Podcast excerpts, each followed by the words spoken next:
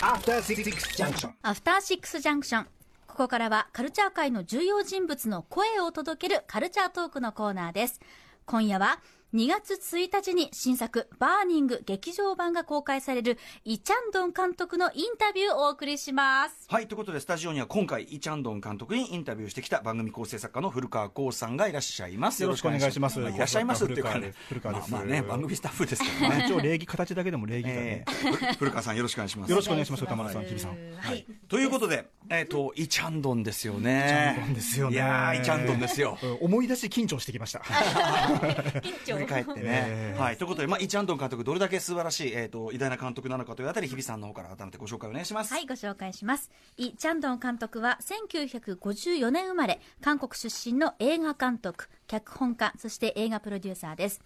1997年のグリーンフィッシュで長編監督デビュー。1999年のペパーミントキャンディーで世界的な評価を集め、2002年オアシスでは第59回ベネツィア国際映画祭で銀獅子賞を受賞。2007年に制作されたシークレットサンシャインは RHYMESTER宇多丸のシネマランキング2008で堂々の1位に輝きました。そして今週の金曜日2月1日、ポエトリーアグネスの歌以来、8年ぶりの新作、バーニング劇場版が公開されます。はい、ということで、イ・チャンドンさん、まあ、非常にその、要するに、バーニングでようやく6作目っていう、非常に寡作ですよね。97年にはい。ね、監督デビューしてからですからね。で寡作でありながらも一作一作、まあ、ドスンドスンとですね、はい。腹にくる、まあ、ステップアップもすごく作品ごとのね凄まじいですしあとその間あの公の、はい。ね結構なんかし役職就かれてらっしゃいそうですね、ましたよね政府のえー中で芸術、えー、なんこの、うん。関わる仕事されたりとか、大学でね、あのー映画の授業を教えたりとかしていて、実はあのーちょっと話一瞬それますけど、イ・ランさんっていう日本でも人気のあるシンガーソングライターで文筆家のイ・ランさんも、イ・チャンドンさんの、えー、とこれは教え子というか。ペパーミントキャンディーを見て一日中部屋で泣いてで、自分も映画撮ってみたいってことで、はいはい。あのーイ・チャンドン監督が教える学校に行って、うんうん。で、5年か後にようやく話しかけてサインくださいって言ったら、イ・チャンドン監督から、先生と生徒という関係で、こういうのはやめようよって言いながらうんうんうん、頑張れっていうサインを書いてもらったっていうエピソードが最近のへー。悲しくてかっこいい人っていう中にも載ってますけど、へえまあでもペパーミントキャンディーね、見てねあの一日泣いてるは分かりますよ。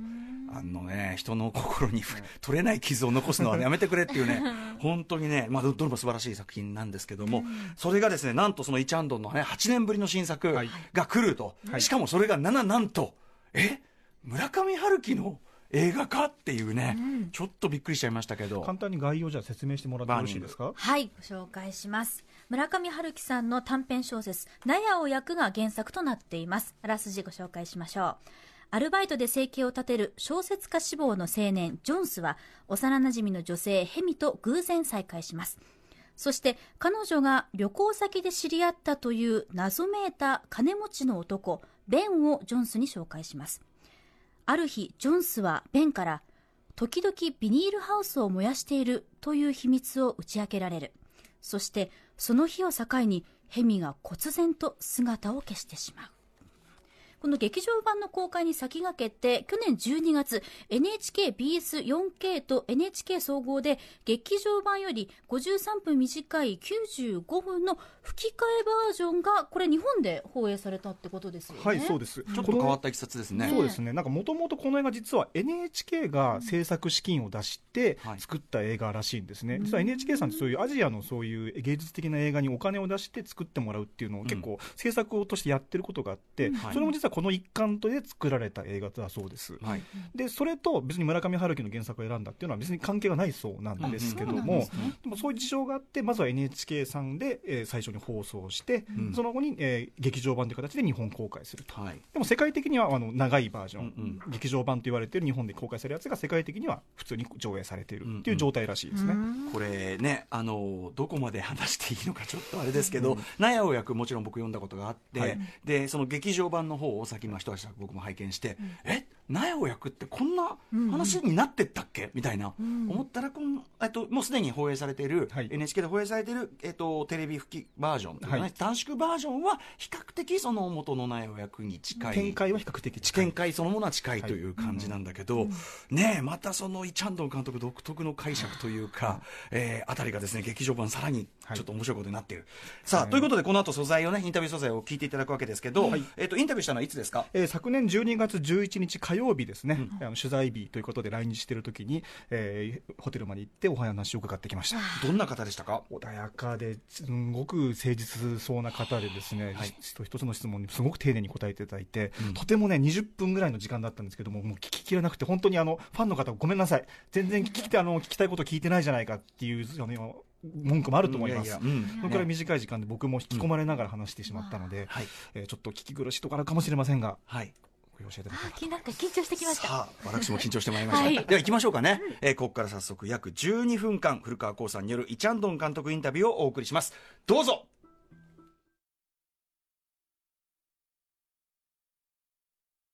네, 안녕하세요. 이창동입니다. よろしくお願いします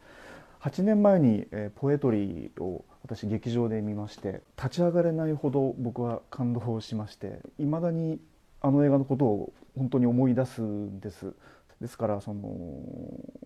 バーニング新作を見られるというのは僕にとって本当に嬉しいことです。まして監督にお会いしてお話が伺えるなんていうのは本当に思ってもいなかったことなのでとても感動していますし緊張しています。バーニングを見て失望したりしませんでしたか？とっても素晴らしかったですただまだ「バーニング」という作品から受けたまた余韻の中にまだいます私。はちょっといくつか、えーまず順を追って質問したいんですが、えーこの配られたパンフレットの中で監督が、えー村上春樹のこの原作小説を読んだ時に、えーポエトリー以降に悩んでいた問題とリンクする部分があると感じたというふうにおっしゃってるんですけれどもこの監督が悩んでいた問題というのはそれは具体的には何だったんでしょうか 네, 시 이후에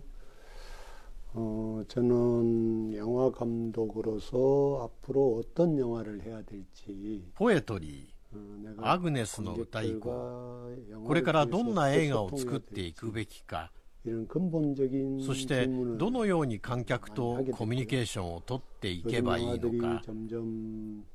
そんな映画監督として根本的な問題にぶつかったんです。最近の映画がシンプルになっている一方で現実世界は非常に複雑になりとても曖昧模糊なものになっている気がしています。それは人生についても同じことが言えると思います。そんな中で映画でどのように観客とコミュニケーションを取るべきか悩んでいる時に村上春樹さんの「納屋を焼く」という小説に出会いこの複雑で曖昧模糊とした世界を映画にできるのではと思ったんです。数ある村上春樹の中でもこの「納屋を焼く」という作品の中にそういったその世界の複雑さだったり多様性だったりをえー描き取ることができるっていうことを感じたのはより具体的にどういったところだったんでしょうか 네, 그 무라카미 씨의 그 소설 원작 소설은 映画ではビニールハウスに変更していますが村上春樹さんの原作小説には一人の謎の男が登場し納屋を焼くと話す場面があります 실제 태우는 건지 어, 小説では本当に男が納屋を燃やしたのか。それとも納屋というのはただのメタファーなのか。それを追いかけていく短いミステリー小説ですが結末ははっきりと明かされていない。その曖昧な結末の部分を映画的に幾重にも解釈し複雑で曖昧もこな世界や人生をミステリーとして組み立て拡大させることができるのではと考えたんですこのあの映画のラストはそういった非常に多義的な原作小説に対して一つの解釈を与えているとは思うんですが。でもこの映画はこの映画で あのラストでさえ様々に解釈できるようになっていると感じますそれがすごく私にとってまた深い要因を起こすことになっているんですけれどもこういったことをやはり監督は意図されていたのでしょうか 네, 그 출발부터 그런 의도가 있었습니다. あのラストの展開は、この映画を作り始めた時から意図していたものでした。この映画は、私に確固たる答えがあるのに、それを観客に見せないというタイプの映画ではなく、いろいろな解釈が可能な映画です。いろいろな事件、いろいろな問題が提示されていますが見る人によってその解釈は違うと思います。結末においても観客によって解釈が違うということでしょう。最後のジョンスの行為の意味を考える人もいるし現実ではなく小説の一部なんだと考える人もいるかもしれません。そのように幾通りにも解釈できる結末だと思います。よくわかります。ポエトリーという監督の前の作品のラストと比較して考えたんですが「ミジョン」というポエトリーの主人公は。まあ彼女も最終的には自分自身を罰するという、えー結末を迎えるわけですけれどもその代わり彼女は今までずっと書けなかった詩を書き切るということで観客は何か彼女の魂が救われたようなそういった前向きなものを持って帰ることができたように思うんです。ところがバーニングに関して言うとジョンスという彼が、小説を書いているとは言いながら書くシーンは最後まで出てきませんよね。そして彼がそれを書き上げたのかどうかもわからないしひょっとして小説を本当に書いていたのかどうかさえ怪しいところもあると思います。監督のこれは作り手というよりは監督が観客だったとして監督の好きな解釈を聞きたいんですけれどもジョンスは本当に小説を彼は書いていたんでしょうか？うんこの映画の中にジョンスが小説を書いているシーンは最後の方にちょっと出てくるのみでそれ以前は作家志望と言いながら一度もありません。彼が物を隠しといえば父親の嘆願書を微笑みながら満足げに書くシーンがあるだけです。ジョンスが本格的に小説を書くのは最後にヘミの部屋で書いているシーンが少しあるぐらい。先ほどこの映画は幾通りにも解釈が可能な映画と言いましたがその一つが作家志望のジョンスが世の中を丁寧に観察してこの世界にどんなことを語ればいいのかそしてその物語の意味を探しているという解釈です。そういう意味では、最終的にジョンスは小説を一本書き終えたのではと取れるラストで、ポエトリーと構造的に似ているところがある気がします。小説であれ映画であれ、観客が見たい、あるいは読みたいと思う女児、つまり出来事をありのままに記すことですが、それは何なのか、問いかけたいと思ったんです。こ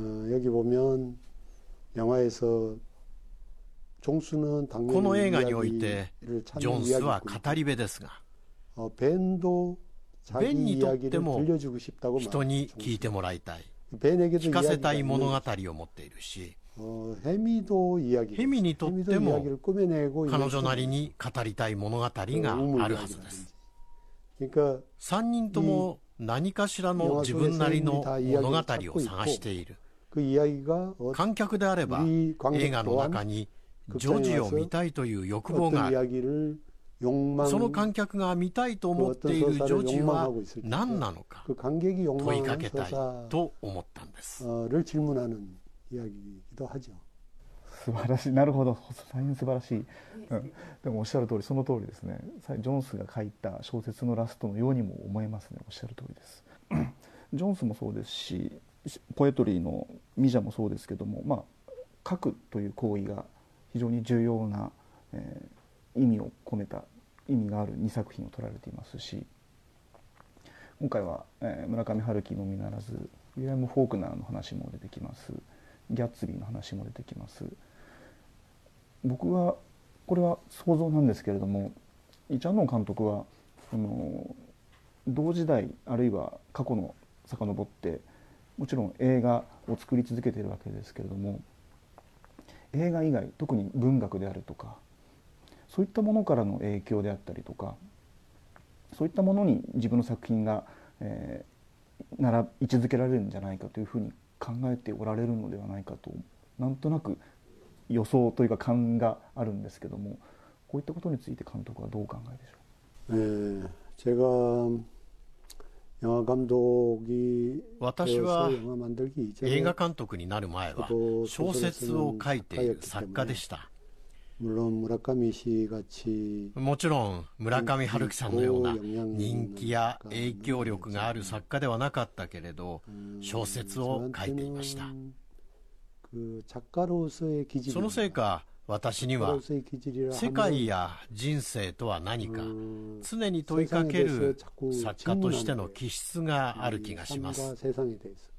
この映画の中でジョンスは作家を志望しています。彼は世の中に何を伝えたらいいのか何を書いたらいいのか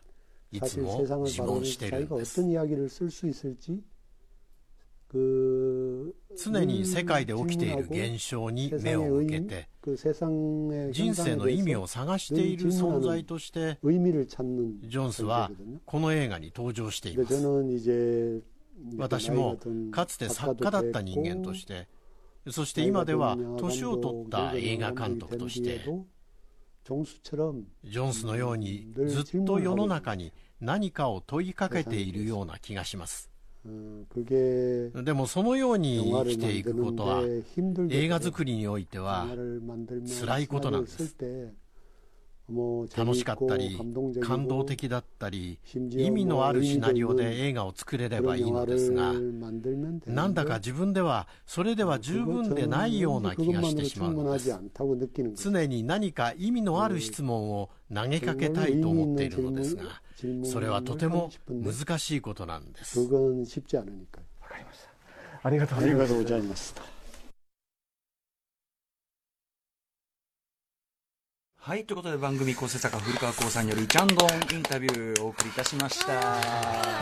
い。やいやいや、お疲れ様でございます。こんなに心細い声が流れる放送というのも珍しいいやいやいやいのではないやでしょうか。ただ俺僕が緊張して声が、はい。あのー抑えめになってる時のトーンとやっぱ近いですよ、うん、俺ちょっとなんかあのあなんか似てんなと思いながら。緊張すると人の声がだんだん似て似てくるくるという。いやでもねあのご謙遜されてましたから素晴らしいですよ。あの、えっと、特にですね、これ多分、えっと、バーニング劇場版、あの、ぜひ皆さん実際ご覧になっていただくと、よりこの、はい、あの、対談の意味というかですね。何の話をしているのか。何の話をしているのか、より明確にわかるんじゃないかなと思いますし、さらに言えば、まあ、特にいっぱい出てきたね、ポエトリー、その、えっと、監督の前作であるとか、はい。えー監督のフィルモグラフィー、並びで見ていただきたい。あと、さらにあと、やっぱり僕今回この機会に、その、納屋を役、もう一回読み直して、はい。はい。とかね、うん。なんかいろいろそうやって多角的にこそうやって読み返すと、今はい日のインタビューのまたうん。含むところというか、はい。い、っぱい出てくるんじゃないかなと思いますね。ね、イチャンゴン監督後半に言われてたその意味のある質問を投げかけ続けたいとかっていうのが、ね、この映画の中ではじゃあどういうことなんだろうとかは僕まだちょっと正直咀嚼はしきれてないので、また大きな宿題をもらったような気分ではあるんですけど、まあでも今回の映画日比さんもご覧になったんですよね？私も本当にもうまさにあの、先にあのいただいたのをちょっと拝見して、昨日見たばっかりなんですけどいや本当に監督もおっしゃってた通りに何通りでも解釈ができる。であの古川さんも余韻の中にまだ入ってるっておっしゃってましたけど私ももうやっぱり見た後眠れなくてやっぱり美しくてこう穏やかなシーンの中に隠れている悲しみとか、こう寂しさとか激しさっていうのがたくさんやっぱりメッセージをもらうので、なんの一句一つ考えるとまたもう一つもう一つでこう連鎖が続いていくような、あれがすごくどっぷりはまってしまったなといった感覚がありましたね。ね。だし、あのー映画見てて、はい。そのこれだからあのこれ褒め言葉なんですけど、村上春樹さんの小説を読んでる時に、あの感じる、ある種の薄気味悪さっていうか、こう世界っていうのを主人公がう見た時に世界の薄気味悪さっていうか、みたいのをすごく今ねあの平易な表現を使って言うならば、そういうものがすごく全体にですね、不気味なですね、世の中ってなんか気味悪いっていう のがこう、ずっとする感じとかが、あ確かに村上春樹さんの小説を読んでる時の感じだってはいうのとかがすごくこうちゃんと刻印されてたりして。ね、なんか不穏だし緊張感もあるしっていうなんかねど本当にだからき見終わった後にどっと力が抜けるというかね、いやーだからこれ作ってる人はましてそうなんですよね。僕らがさだから3年間に1回ちゃんとの、ね最新作見てゲスドスーンってきてゲストで来てるじゃないですか、本人まもっとこう、もっとね、ね出し切ってるんでしょうかかけ続けてるっていうのもまたすごいエネルギーですよね。ら佳作なのもね、無限になるかなというようなね方じゃないでしょうか。はい、ということで、えーイチャンドン監督最新作、バーニング劇場版は今週金曜日2月1日公開でございます。まあ、ムービーウォッチメンガチャも入ったりするんだと思いますね。入れますね、これきっとね。頑張ってください歌丸さん大変です。えー、古川さん、本当にでも素晴らしかったです。お疲れ様でした。ありがとうございましありがとうございたま。した。After Six Junction.